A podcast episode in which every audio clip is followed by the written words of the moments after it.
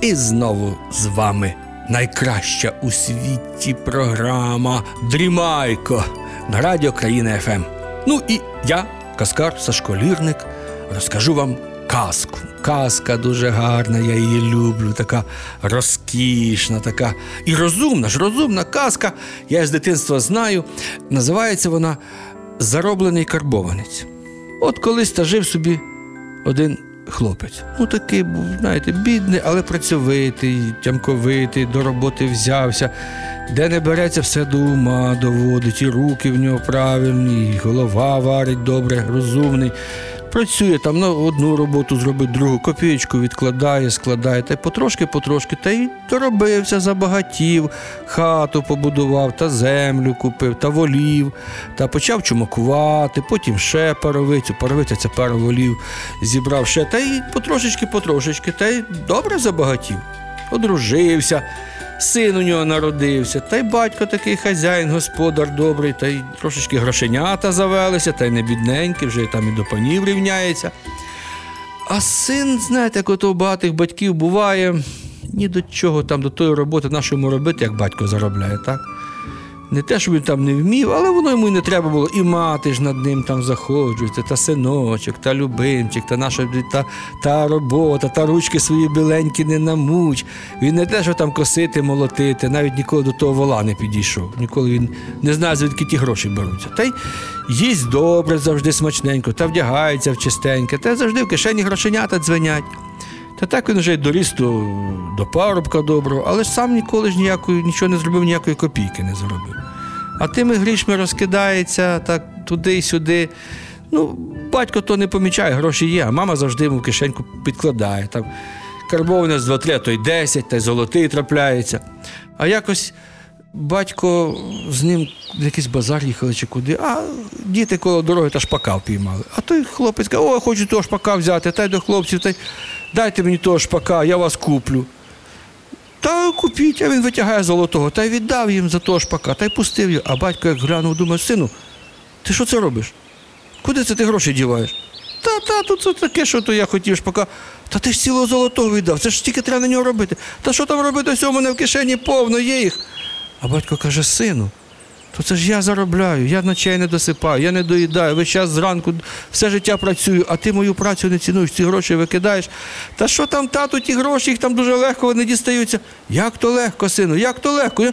А ну каже, знаєш що? А давай так. Ти я бачу, що ти ціни грошам не маєш. Ти ще ти щось там, от я до тебе не брався, стільки років ти ростеш. Думав, що ти мені на поміч станеш, замість мене будеш, а я бачу, що ти все господарство за вітром пустиш.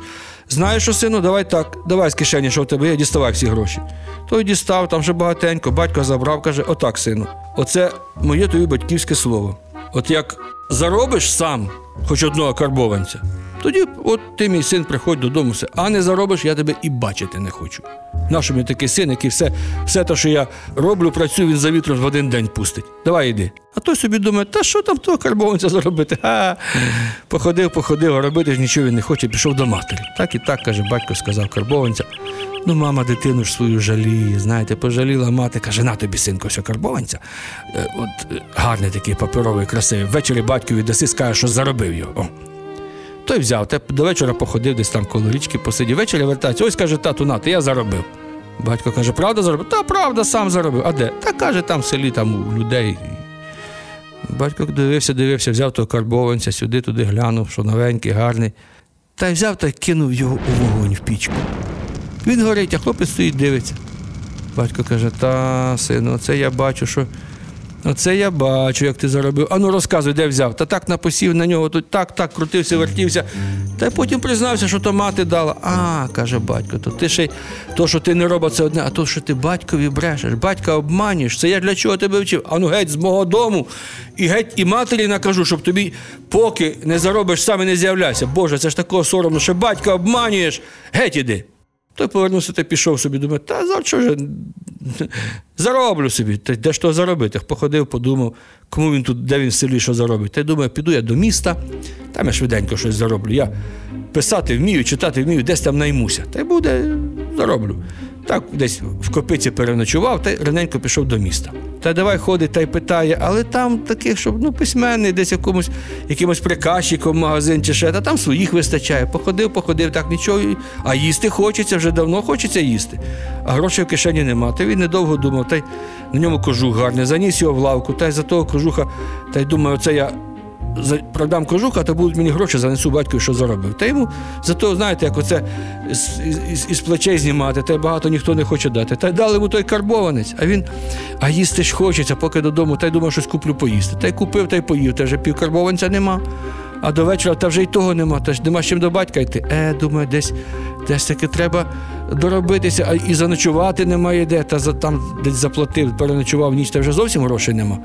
А на дворі вже, вже не літочко, вже холодно, та з тим кожухом та й, та й мерзне, та й ходив, та, та вже якось і на роботу. А, а що ти вмієш? А нічого не вмію.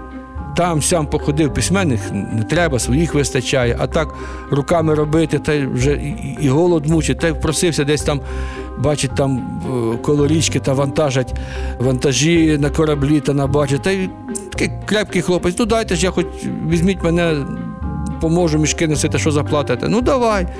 Та й цілий день з тими мішками, божечки, він же до роботи тяжко, ноги болять, голова крутиться, е, руки болять, плечі, таку аж.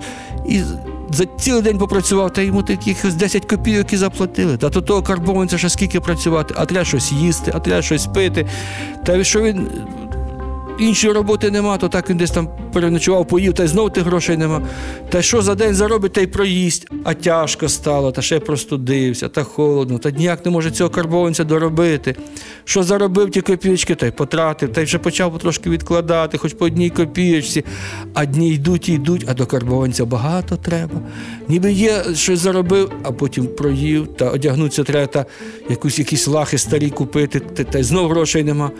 Та й півроку він там працював, поки того карбованця склав. Так йому тяжко довелося, так бідував, вже весь обвітрений, та, та руки порізані, та, та ноги збиті, та мозоляки, та чоботи розлізлися.